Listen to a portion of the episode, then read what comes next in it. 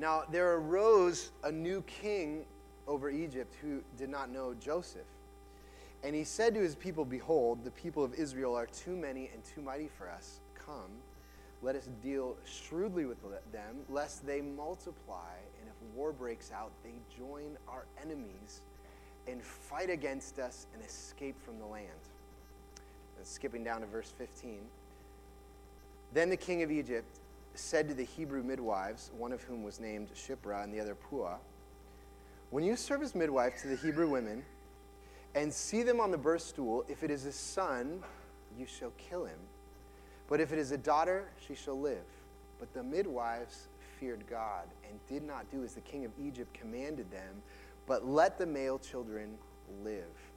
So the king of Egypt called in the midwives and said to them, Why have you done this and let the male children live? The midwives said to Pharaoh, Because the Hebrew women are not like the Egyptian women, for they are vigorous and give birth before the midwife uh, comes to them. So God dealt well with the midwives, and the people multiplied and grew very strong. And because uh, the midwives feared God, he gave them families. Then Pharaoh commanded all his people, Every son that is born to the Hebrews, you shall cast into the Nile, but you shall let every daughter live. Let's pray together. Mighty Father in heaven, uh, we thank you for your holy word that speaks to every area of our individual lives, but every area of human culture and uh, important text for us to reflect on this morning. We pray that you would send your Holy Spirit, give us ears to hear the words that you would say to us, and be our teacher. We pray in Jesus' mighty name. Amen. So today we are looking at a passage that is horrifying. First of all, it's a story about the killing of. Uh, population of babies. It's also a passage that's fascinating. Uh, it's a passage that begins the book of Exodus, the opening chapter of Exodus, and it tells the story of uh, a genocide that happened in ancient, uh, ancient Egypt around the time that Moses was born, uh, where the, the king of Egypt had ordered that the killing of all male Hebrew babies, that every male Hebrew baby would be killed. And uh, it's tragic, but then there are these two kind of unsuspected midwives who uh, save all these babies and they rescue all these babies, and they're these heroes of this story. And there's so much to say about this passage, but I'll begin by saying that this is a passage about race. And you'll notice that in verse 15. Look what it says in verse 15. Then the king of Egypt said to the Hebrew midwives, that's the first time the word Hebrew show, Hebrews shows up in the book of Exodus. And we know from other languages like Akkadian, ancient, ancient Near East languages like Akkadian and Egyptian, that the word Hebrew means a foreigner, someone who's an alien in a foreign land and who has been made a slave. And I'll tell you, for us, you know, living in our culture, those two words of race and slave are words that are charged for us in our culture. And I'm sure that many of you have uh, lots of opinions about the questions surrounding race in, in our culture, probably differing opinions in our, in our church. But one thing that we should be clear about is that race and racism are two of the most prominent topics in the Bible. Two, two of the most, if, if you go and read through the Apostle Paul's letters to the churches in the New Testament, the book of Romans, the book of Galatians, the book of Ephesians, three of the most important books in the whole Bible. The primary pastoral burden in those, in those letters is about racism in the church. And because it says that God has brought all kinds of races into his church, in particular, with Jews and Gentiles that were brought into one church family, and they have to worship together. And what it, Paul says in Ephesians is actually what Jesus did when he died on the cross is that there are these walls of hostility that are dividing all the ethnic groups of the world, particularly the Jews and the Gentiles. And Jesus came to tear down the walls of hostility that divide us. That is one of the things that God is doing in the gospel is racial reconciliation. And so racial justice and racial reconciliation must be important burdens for every Christian important burdens. And uh, as most of you know, racism is a very complex issue. And so this morning, I, there's no way I'm going to be able to cover everything that we should say as Christians about racism, but I want to just highlight four important principles from this text that should guide our thinking as Christians about race in our culture. And this is what those four principles are that racial justice is spiritual, it's a spiritual matter, it's really important. Racial justice is relational, racial justice is systemic. And lastly, racial justice is found only in Jesus. Four things racial justice is spiritual, relational, systemic, and only found in Jesus. Okay, so four points this morning on important topics. So, first is this racial justice is a spiritual matter. And what I mean by that is that racism comes from fearing man, fearing people that are different than us. And racial justice comes from fearing God. And actually, the first thing that you see in this passage is that the reason the Egyptians enslaved and oppressed the Hebrews, the Israelites, was because of fear. Look what it says in verse 8. Now there arose a new king over Egypt who did not know Joseph. And he said to his people, Behold, the people of Israel are too many and too mighty for us. Come, let us deal shrewdly with them, lest they multiply, and if war breaks out, they join our enemies and fight against us and escape from the land. And then the next verse actually says, Therefore they set taskmasters over them to afflict them with heavy burdens. And so the Egyptians saw this growing group of people who dressed differently than them, spoke a different language than them, worshiped a different God than them, who were different for it, and the result was fear. And it was fear of the, that they were strange, that they were alien, that caused them to enslave them. Contrast that with the two midwives. What does it say about the two midwives? Verse 15. Then the king of Egypt said to the Hebrew midwives, one of whom was named Shiphrah and the other Puah, When you serve as midwife to the Hebrew women, see that, uh, and see them on the birth stool, if it is a son, you shall kill him, but if it is a daughter, you shall live. But the midwives feared God and did not do as the king of Egypt commanded them. It's because the midwives feared God more than they feared Pharaoh that caused them to be defenders of justice, to stand for these children and stand with these women. It was from fearing God. And so, what that tells us is that you know, racial injustice comes from fearing man, racial justice comes from fearing God. It means it's a deeply spiritual matter. It's about our relationships to God and our spiritual lives. And I'll tell you a reason why this matters to us as a church. We're, we're a Presbyterian church, and many of you may not know this. Our heritage is really in Southern Presbyterianism. Our our denomination is largely a Southern denomination. And uh, we, as a denomination, have a historic connection both to slavery and to segregation. And last summer, our General Assembly of our whole denomination uh, passed an overture confessing and repenting corporately of our historical complicities in, uh, in racism. And I just want to read to you, I'm going to read you the opening paragraph of that overture. This is what it says.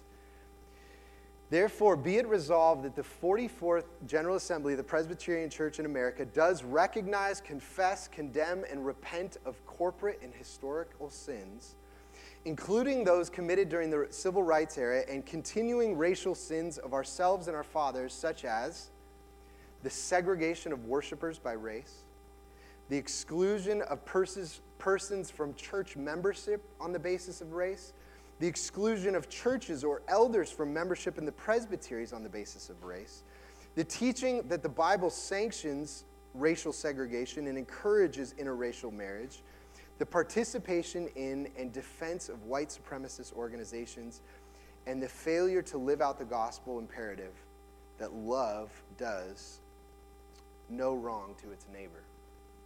This is a statement of our denomination. This is actually, and some of this is recent history. This is not civil, civil, or not the uh, Civil War era. Um, and so, you know, a question that raises: How could Christians act that way? Say that a black person could not be a member of their church, or a black person could not be an elder or pastor in their church, or, you know, it was clearly unbiblical. How, how could Christians ever start to think like that? Well, I, I was reading this week about some of the historic, uh, the theological roots of racism in our tradition. And one prominent Presbyterian theologian, Robert Louis Dabney, who was not only, not only endorsed race based slavery, but Dabney had encouraged that all black women would migrate north. And this is what the historian said about Dabney's views is this was out of fear that Reconstruction after the Civil War allowed blacks the capacity to produce innumerable offspring that would eventually destroy the racial makeup of the South. See, I don't, he said he didn't want black people having babies because they were going to expand, they were going to grow, and they're going to take over our culture out of fear. That's exactly what the king of Egypt said 3,000 years ago. It's, almost, it's exact logic. And it is a fear of people who are culturally, racially different. But the midwives in this passage, interestingly, it says they feared God. And if you're here and you'd say, you know, I fearing God, isn't that kind of an archaic idea that God gets angry and, you know, the big angry God in the sky? Didn't they do that, you know, thousands of years ago and now we're modern people? We've kind of grown out of the angry God. Well, let me, uh, let me read to you a, quote. This is from uh, a sermon that Martin Luther King Jr. gave called Tough Mind, Tender Heart.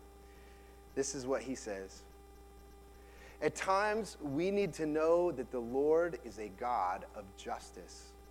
When slumbering giants of injustice emerge in the earth, we need to know that there is a God of power who can cut them down like the grass and leave them withering like the green herb. When our most tireless efforts fail to stop the surging sweep of oppression, we need to know that in this universe is a God whose matchless strength is a fit contrast to the sordid weakness of man. And so, what Martin Luther King Jr. said is that believing in the fear of God, fearing God, is an essential aspect of, uh, essential to the fight against racial injustice. That we must know the fearful, awful power of and anger of God, the God of justice. And that's why, of course, the civil rights movement was, was in many ways a spiritual revival. It was a spiritual revival, it was a return to the Lord.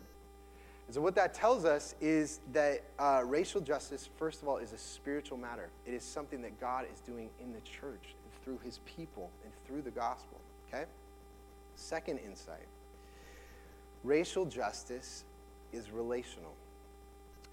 And, you know, one of the best parts about this passage is that, you know, it talks about the king of Egypt. And we're not sure which Pharaoh this was that this is talking about. You know, people make guesses about what Pharaoh from history this was. We don't even know his name. He's the wealthiest, um, most powerful man in the world at this time, and we don't even know who he is. He's been forgotten. And yet, you read this in verse 15. What does it say? Then the king of Egypt said to the Hebrew midwives, one of whom was named Shiphrah and the other Puah. We know the names of these two midwives who, you know, nobody in this culture, and God says they will be remembered. Here we are over 3,000 years later talking about them. He has memorialized them in His Word because He treasures their work. And so now they're far more famous than the Pharaoh ever was. And, uh, and I think this is an important element of the story because these midwives were actually not on a crusade to end racism against Israelites. They were doing their jobs and they feared God. And they were put in a position to challenge the injustice of their society. They did it. And um, the first place for us to think about racism in our own lives, in our own culture, is in the relationships that God brings to us in our everyday life. I'm, I'm talking about in our work. That's where you're going to interact with real people who are different than you ethnically differently than you, religiously differently than you, generationally differently than you, socioeconomically differently than you.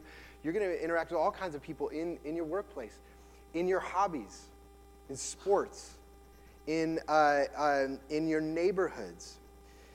And you know, an interesting example of this principle is uh, Daryl Davis, who's a, a blues piano player, and some of you probably seen him recently in the news. There's a documentary done about him called uh, Accidental Courtesy.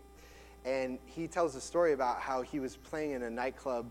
He's playing piano in a nightclub, and this he's black guy, and white, this white guy comes up to him and says, Hey, you know, I didn't know that black people knew how to play this kind of music like you did. Way to go. And he was like, Well, you don't know that like rock and roll has its roots in like black blues music? Of course we know how to play this kind of music. And so they sat down they had this discussion about, about, uh, about music. And the guy says, Well, you know, I've actually never sat down and had a drink with a black person before. And so Daryl Davis says, Well, why is that? And so the guy kind of looks around. He's like, Well, I'm a member of the KKK. And, you know, Daryl Davis was kind of shocked, but, but they actually had a friendly conversation about, uh, um, about music. And that conversation spurred Daryl Davis to say, you know, I'm going to meet some more KKK people. And so he would seek out members of the KKK and he would sit down with them and say, how, and he'd say to them, how can you hate me if you don't even know me? So I want to sit, we're going to have a drink, we're going to uh, have a meal together, and I want to get to know you. He has now 200 former members of the KKK who have left the KKK because he befriended them. Actually, he's got a whole closet of robes that he keeps of Klan leaders who gave him their robes that he keeps them and it's like he's, you know, shows them. And, you know, the beginning was music. Music was the connection. It was in, it's in our gifts, it's in our hobbies that is a gateway to build relationships. Now, someone might hear that and you say, okay, racial justice about relationships. But isn't it a larger scale thing than that as well? Isn't, you know, isn't it a society wide kind of thing that's bigger than just like personal relationships? You know, Martin Luther King, uh, you know, wasn't he bringing about a systemic change that he was protesting? Shouldn't we be protesting you know, a certain way that a society functions?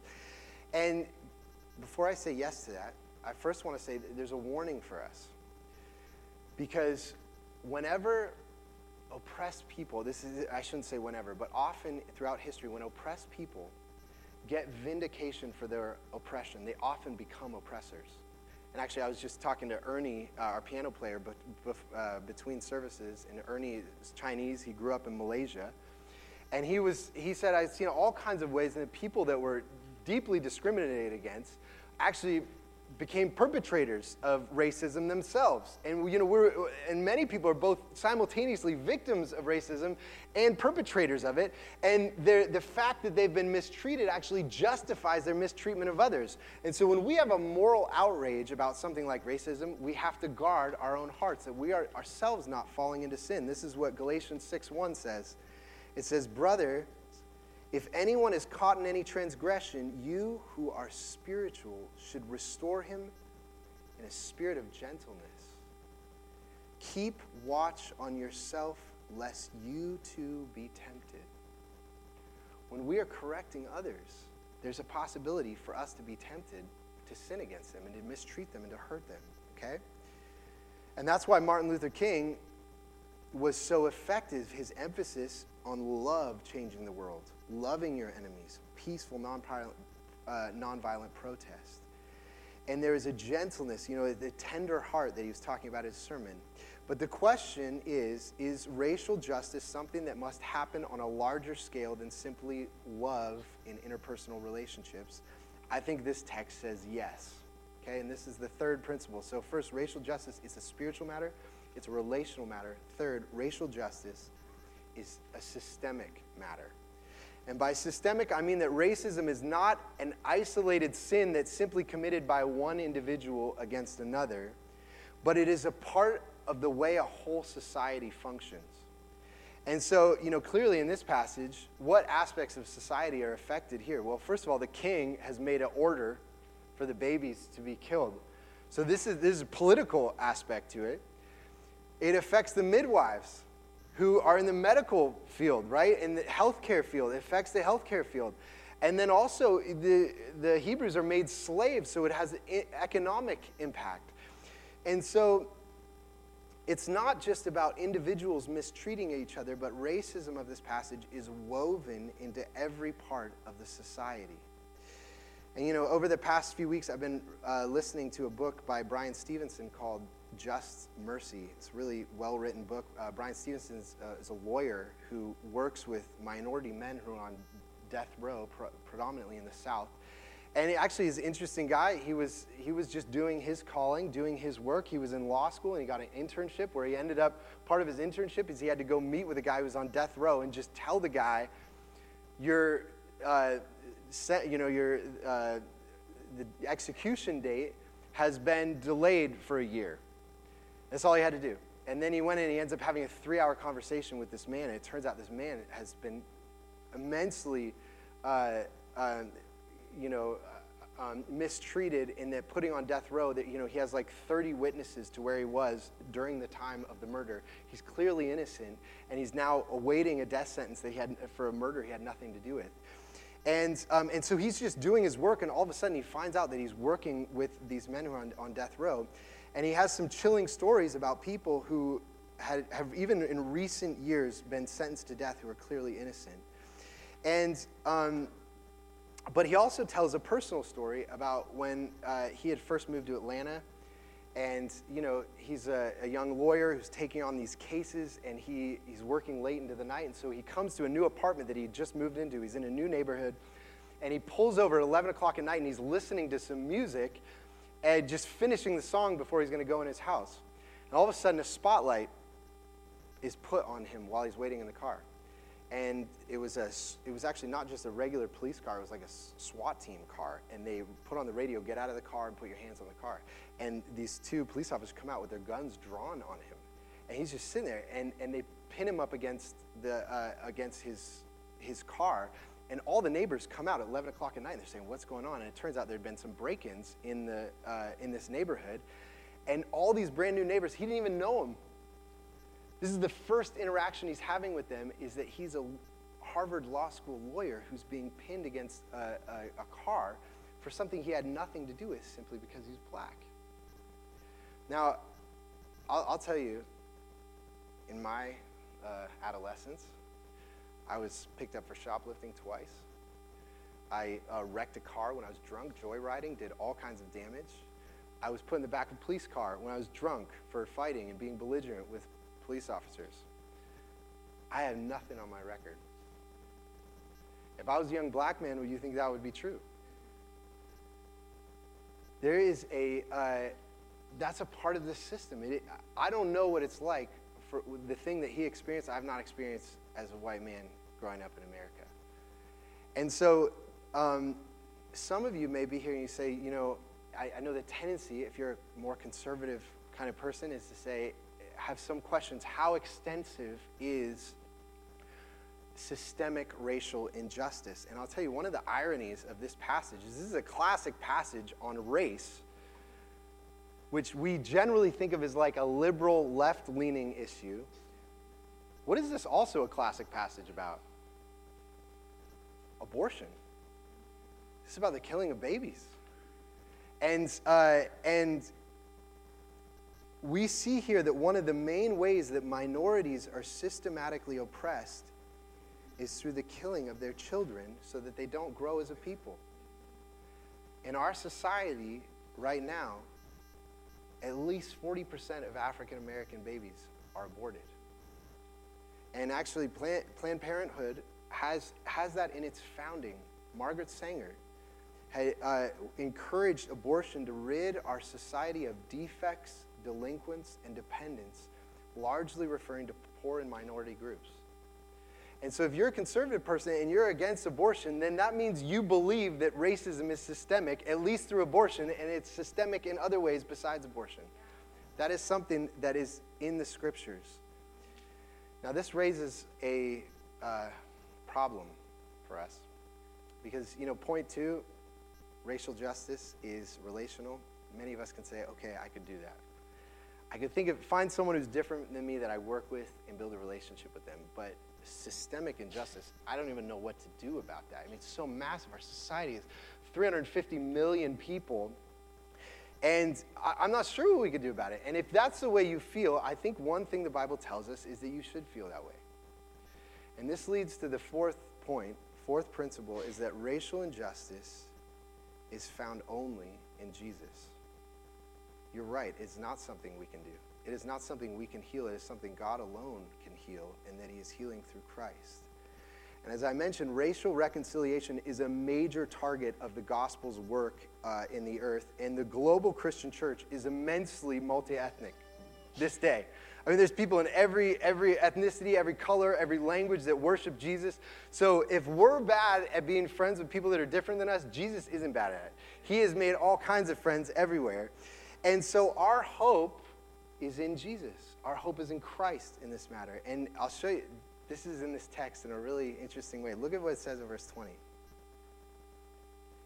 So God dealt well with the midwives and the people multiplied and grew very strong.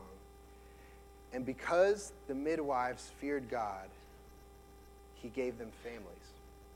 Now, when you read that and you, uh, and you say, oh, the midwives obeyed God and he gave the midwives families. But that word them right there that you see is masculine.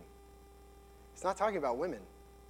Someone else got families because the midwives feared God and it's actually all the people of Israel. And so when we come to a text like this and we say, where do I find, who am I in this? Who am I supposed to identify with in this passage? So far, we've been saying we should identify with the midwives. They feared God, we should fear God. They, you know, and they were courageous. And they built, you know, in their work, they, they, they worked for justice and they stood against the system. And we say we should, we should, and in many ways that's true. We should be like these midwives. They are a model to us. But here we see that the midwives feared God and the people benefited because of their faithfulness. Who we are in this passage are those people. And Jesus is the midwives. He's the one who feared God. He's the one who stood against power and, and trusted God in the, in the face of oppression. And we get to share in the benefits of his faithfulness. He gives to us because of his faithfulness, because not because of what we're doing, but because of what he's done. Now, let me tell you why this is important. That Jesus is the hero, Jesus is the savior, and we aren't. Because, you know, if we, you know, if I say, oh, you know, you're right, racism is a problem, and I'm going to go fix it. And, you know, I'm an educated, uh, middle class, uh, white guy, and I'm going to go help the minorities of our culture is that helping racism? Isn't there a lot of arrogance in that? That I have all the answers, they're the broken ones, and I'm going to come fix them? It actually uh, creates more of a sense of a superiority. And what the gospel tells us to do is to realize that we are all broken, we are all poor, we are poor in different ways. Some of us are poor, some of you are poor in community. And there are, there are poor, economically poor people who have way more community than we have. They know how to get together and have meals together and hang out at the beach together. We don't even know how to do that. And there are other people that are poor in their health and in their bodies. There are other people that are, that are poor in their character. We all have a poverty that we bring to Jesus, and we need Him to heal us. And I'll tell you, this passage, actually, probably the most important interpretation of it is we could say, oh, yeah, the midwives point us to Jesus. But the rest of the Bible actually doesn't say it's the midwives who point us to Jesus. Some of you may know how this text comes up again later in the Bible. When you get to the beginning of the Gospel of Matthew, this whole scene happens again. Herod is the king in Palestine, and he hears that the king of the Jews is born, and what does he start doing? Killing babies. And it turns out that Jesus comes not identifying with the midwives, he comes identifying with those families that are being hunted. And he himself became one of those oppressed, hunted families. And he had to run away. And he, he lived a life that was homeless and he became poor. And he, became, he came and dwelt with the poor and became one of us. That is how he is transforming the world. That is the picture for us that he came and was one with us. And so the Bible calls us to see ourselves as the poor, the alien, the ignorant, the broken, who are all coming together in need to be healed by Jesus. We all need to be healed by Jesus. And so that's the picture. Those are principles us for as a church. Racial justice is a spiritual matter. It's about relationships. It's just, we need to name that it's a systemic matter. I know there's all kinds of debate of how that manifests itself. But lastly, our hope is ultimately in Jesus, and we put our trust in him. Let's pray together.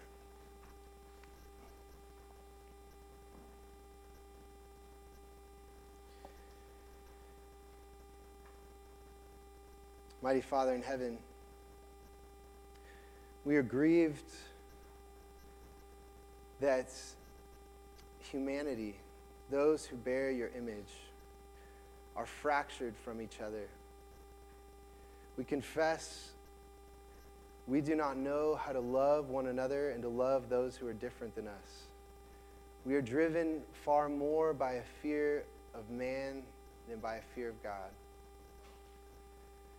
Uh, we pray that uh, you would train us in the truth of the gospel and that we would see people that are uh, racially different, but from different socioeconomic uh, backgrounds and status, uh, people that are different in personality, um, all coming together as a unified family in Jesus. We long to see your kingdom come here on earth um, and your will to be done here on earth as it is done in heaven. We ask in Jesus' name.